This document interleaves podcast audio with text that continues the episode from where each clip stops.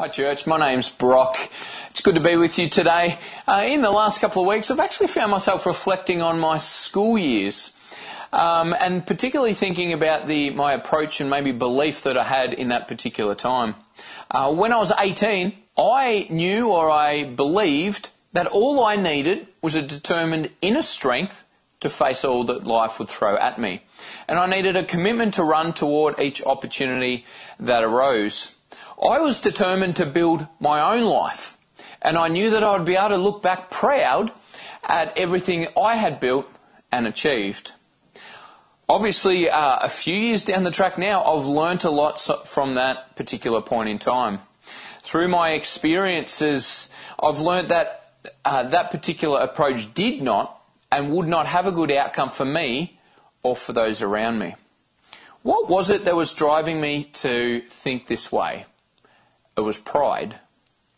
I can testify that the only uh, outcome of pride is a very unhealthy and inflated view of self and a deflated view of those around us.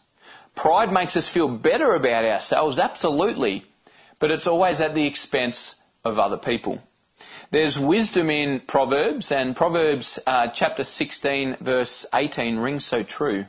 It says, Proud, pride goes before destruction, a haughty or arrogant spirit before a fall.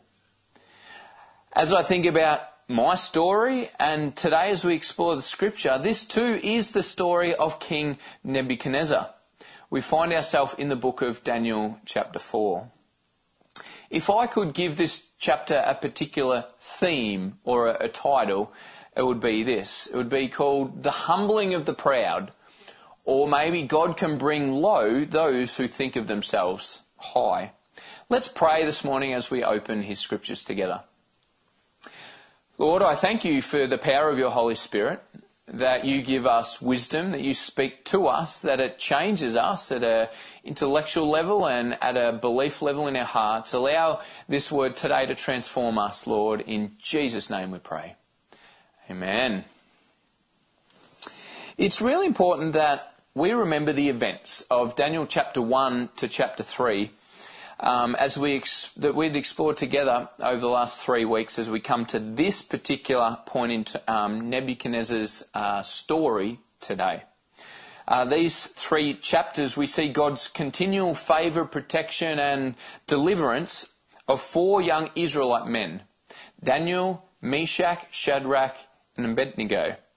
Nebuchadnezzar was a witness to these events. Um, but he also saw the power of God through dream and the interpretation of dreams, which were actually warnings. But despite all of this, Nebuchadnezzar's pride and self centeredness caused him to keep his eyes on him and his own interests. Today, chapter 4, uh, we come and it's a really unique chapter in the whole of the book of Daniel. Because this is a personal account. This is the salvation testimony of a Gentile king. The monarch of the most powerful empire in the world at the time, Babylon, is sharing the story of what God did in his life. The story of how a pagan ruler was totally and supernaturally transformed to a praising believer. Let me walk you through uh, the chapter, this chapter, and point out really, uh, some really important things for us today. Uh, in verse 1, you'll notice that King Nebuchadnezzar starts by saying, Peace and prosperity to you. When I read that, I was thinking, that is really strange. Because this is coming out of the mouth of a man whose one of his favourite saying was, I want to tear you limb from limb and turn your house into a pile or a heap of rubble. So obviously, something profound and supernatural has happened in this king's life to mellow him to the point that he's actually starting to sound like the Apostle Paul or Peter in the New Testament. Verse 2 says, I want you to know all about the miraculous signs and wonders of the Most High God and all that He has performed for me. How great are His signs, how powerful His wonders. His kingdom will last forever, His rule through all generations. He obviously wanted everyone to know. And he also understood the most basic lesson of theology, and it's this.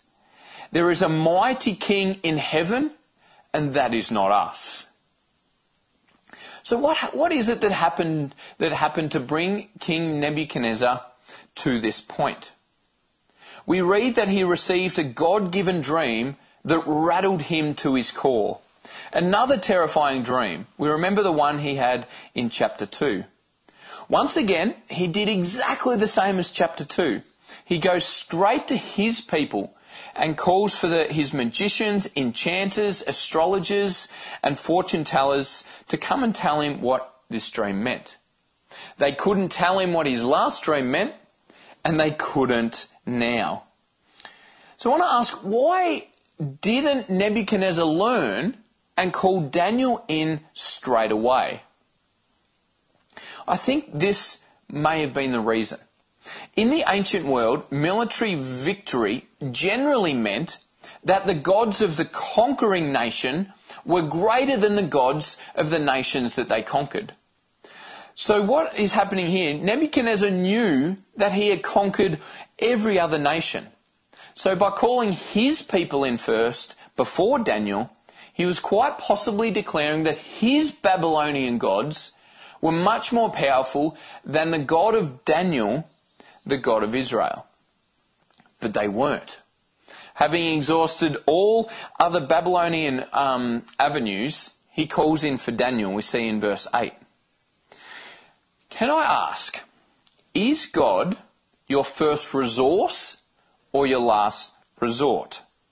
Too often, just as we saw in verse 6, we say, or maybe through our actions, that we'll go to all other people, things, books, and research, whatever it be, first before we go to God. When we're faced with a decision, quite often we go to other things first. What or who do you go to first as your first resource? Do you jump on the phone and talk and debrief with a friend? Or do you seek uh, God's advice pray, through prayer and um, exploring the scriptures? Do you read a self help book or the Bible first? Do you try harder or do it in Jesus' strength? Do you find your self worth, your hope, trust, and comfort and security in people? Or do you bask in the truth of who God says you are? God must be our first resource and not our last resort. Verse 8 At last Daniel came in before me, and I told him the dream. He was named Belshazzar after my God, and the spirit of the holy God is in him. I said to him, Belshazzar, king of the magicians, I know that the spirit of the holy gods is in you, and that no mystery is too great for you to solve. Now tell me what my dream means. Notice that Nebuchadnezzar has given Daniel the name Belshazzar. This is fascinating because Bel was, one of, was Nebuchadnezzar's favourite god, Marduk. And Shazar means protect the king. It's interesting that he has deliberately given the captives of Israel new names, these four men, not just so they blend in, but to change their allegiance from their God to the gods of Babylon. Bel is Nebuchadnezzar's God. But in this moment, he acknowledges that Daniel's God is the only God who can reveal dreams. At this point, Nebuchadnezzar knows the power of God, big G, at a head level. I want us to notice something here this understanding or knowledge of who God is rings true for countless people in our world today. What do I mean by that? You can know a lot about God, but still not make him Lord of your life.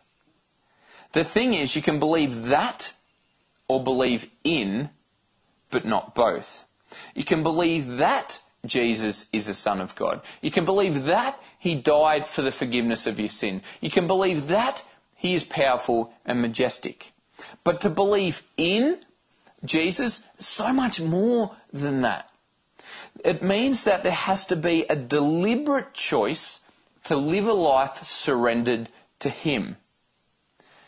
Nebuchadnezzar, for, for so many years, lived in what I want to call the gap. The gap between what he knew intellectually at a head level and what he allowed to transform and possess his heart.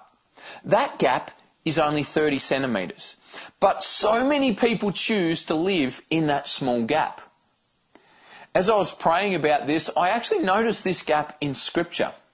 Come with me to Romans chapter 10, verse 9. It says this If you confess with your mouth that Jesus is Lord and believe in your heart that God raised him from the dead, you will be saved. See the gap? The word and. It separates a confession from our mouth, which is the knowledge of who Jesus is, and the belief of that truth at the depth of our heart. Don't live in the gap. You can know a lot about God, or you can make him the Lord of your life. So here's Nebuchadnezzar's dream. This dream is one of a very impressive tree. Verse 11 it says, The tree grew very tall, reaching high into the heavens for all the world to see. So that doesn't mean that you can see this particular tree from any geographical location on the earth, but rather signifies the importance and power of King Nebuchadnezzar and the Babylonian um, Empire, kingdom. Verse 12 it says, Wild animals and birds alike are said to be found to have found shelter and provision under and in this tree in the midst of this very impressive image of this tree, of a tree, an angelic messenger, or in Aramaic, a watcher, comes and issues a decree of judgment. We read that the tree will be cut down, but all that will be left will be a stump and the roots. And even the stump and roots will be bound with a band of iron and bronze. It's really significant that Nebuchadnezzar had a dream of a tree.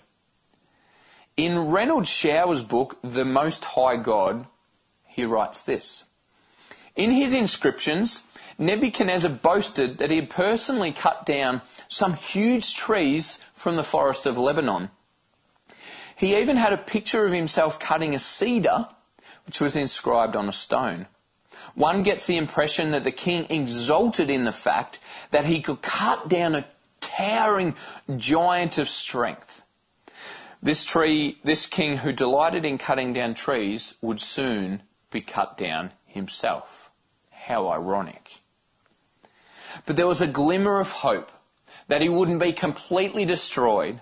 The stump would be left in the ground with a band of bronze around it. In the Bible, bronze speaks of judgment as long as the bronze was around the stump, it would be restricted until the point in time where the, the bronze strap was removed and the tree could regrow. You will notice a shift in language in verse 15. In Nebuchadnezzar's dream, it swaps from being a tree to being a person. The language changes from cut down the tree to let him that what which was cut down. No wonder he was beginning to sweat. Verse 16, we read that for seven periods of time, so for seven years, he would live amongst the wild animals and amongst the fields. Let him have the mind of an animal instead of the mind of a human. Not only to live like an animal, but to have the mind of an animal as well. Some scholars have thought that the king's illness was called boanthropy, which is imagining oneself to be an animal and acting accordingly. So, what does this dream mean for Nebuchadnezzar? Let's have a look at Daniel's interpretation. Verse 22. He says, You, O king, are the tree. You will be driven away from people and will live like the wild animals. You will eat grass like cattle and be drenched with the dew of heaven. Seven times will pass for you until you acknowledge the Most High is sovereign over the kingdoms of, of men and gives them to anyone he wishes. The command to leave the stump of the tree with its roots means that the kingdom, your kingdom will be restored when you acknowledge that heaven rules. Not very good news for a king. God is doing something so radical to bring Nebuchadnezzar to the point where he finally gets off his prideful and arrogant horse and acknowledges God as the Most High. It's so radical at first that Daniel didn't even want to tell the king the interpretation. He said, if only the dream would apply to your enemies. But we see it didn't. We see Daniel's advice in verse 27. King Nebuchadnezzar, please accept my advice. Do this. Stop sinning and do what is right. Break from your wicked past and be merciful to the poor. Perhaps then you'll continue to prosper verse 28. As this happened to the, all this happened to the king. Twelve months later, as the king was walking along the roof of his royal palace of Babylon, he said, Is not this great Babylon I have built as my royal residence, by my mighty power and for the glory of my majesty? As soon as his words, by my own mighty power and for my glory, in a sense, came out of his mouth, the dream was set into motion. His declaration, in a sense, was the nail in his coffin. What a poor memory. Just 12 months since God warned him through the dream. God alone should be exalted and glorified, and nobody should be exalted but him. Let's pause for a moment. Let's notice 12 months passed between the dream and its f- fulfillment. This is really significant because we see that God was very, very patient with Nebuchadnezzar, giving him a whole year to repent. We see God's heart and love for people in this. And that includes for you and I. He wants us to know Him. He's patient and really doing all He can to love us toward Himself. He wants us to accept and receive His love, and He's giving us time to do that. But we don't want it to, be, to leave it too late. 2 Peter 3 verse 9 says, The Lord is not slow in keeping His promise as some understand slowness. Instead, He's patient with you, not wanting anyone to perish, but everyone to come to repentance. Remember, Nebuchadnezzar's story is not finished yet. And maybe that's the same for you. Maybe it's the same for your children who, it's the same for your children who don't know Him. Or for those you've been journeying with or been praying with for what seems like a, a really long time. Their story is not finished yet. God is patient. And I want to remind you today to trust in the truth that God desires His children to know Him. What is it that stopped or delayed Nebuchadnezzar from surrendering, surrendering his life to God? It was his pride, just as it was for me when I was 18. The Bible from page, page 1 of Genesis right through to the last page in the book of Revelation is clear. Clear that God opposes the proud but gives grace to the humble. I wonder what Nebuchadnezzar's pride, or maybe our pride, is actually stopping us from seeing, doing, or experiencing what God wants to do in and through us. We see so many examples of this in Scripture. We read this first in Proverbs 3:34 and twice again in the New Testament in James and Peter. Other examples we see in the Old Testament, examples of kings who ruled Israel and Judah, who find the major factor that determined either their success or defeat was whether they were responding and leading out of pride or out of humility, call, calling on the strength and lead of God. Pride is more than arrogance. It's preferring self will to God's will. Pride says I and me, where humility says he and him.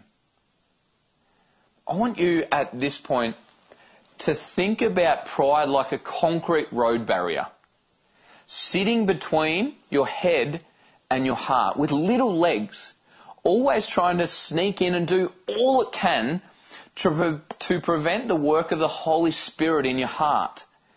Pride becomes the roadblock that prevents what we know from actually being imprinted on the tablet of our heart being our belief.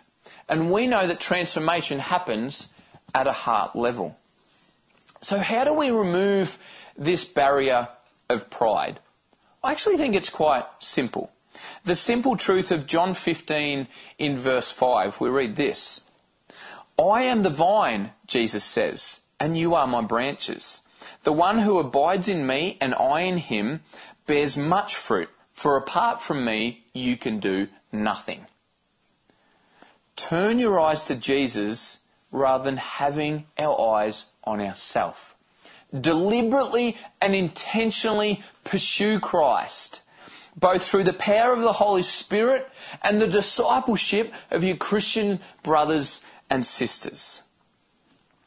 Nebuchadnezzar had to live as a beast in the field for seven years until the moment he was humbled, his pride extinguished, and turned his eyes to heaven. Look at this, verse 34. After this time had passed, I, Nebuchadnezzar, looked up to heaven. My sanity, at that point, my sanity returned, and I praised and worshipped the Most High and honoured the one who lives forever. He said, His rule is everlasting and His kingdom is eternal. All the people on, of earth are nothing compared to Him. He does as He pleases amongst the angels of heaven and amongst the people of the earth. No one can stop Him and, uh, or say to Him, What do you mean by doing these things? What a story of transformation. Can I get a cheer? Can I get a hallelujah? A pagan king transformed to a praising believer. He turned to Christ. And I want to say the time for him and the time for you to turn to Christ is now. Don't wait for the change in your, for a change in your circumstances until you get to a certain age or move up the ranks in your career, pay off that house, um, come into that new relationship. I want to invite you to make Jesus the Lord of your life. I don't want you to get caught in the gap and let it be too late for you. God pursued Nebuchadnezzar for 30 years and he's pursuing you as well. We absolutely stand in the end days. We are closer to Jesus' return today than ever before. And we're told that he will return like a thief in the night. We won't know the day or hour. We'll be called to make a decision. Or actually, we actually, we already have made a decision. We've made a decision to either declare Jesus as Lord or for us to be our own God. And please let me be really clear. You are either for God or against Him. You can't sit in a neutral position. I declared Jesus as my Lord when I was 19, and that decision secured my eternal salvation. Will that be your story as well? Will you come to heaven with me? The choice is yours. Jesus does not force you to follow him, but it's an invitation that he offers you today. And what God is doing right now is beautifully, sensitively, persistently, and patiently calling you to himself. Nebuchadnezzar, as we think about Nebuchadnezzar's story, he was restored through his humility. The moment he turned his eyes to Jesus, he was restored as head of his kingdom with an even, great, with an even greater honour and prosperity than before. This can be your story as well. Let me pray. Lord, I thank you for your love for your children. Father, I thank you for your desire that none should perish and live an eternal, self, uh, eternal life separate from you. Father, right now I pray that people see your strong and beautiful call, your gift of grace and mercy, the gift of uh, forgiveness of sin and eternal salvation. Father, help us to trust in you and allow your truth humbly to transform what we know intellectually at our heart level as our belief. And we know that that will transform us as we live out our life as your children. And we pray this in Jesus' beautiful name. Amen.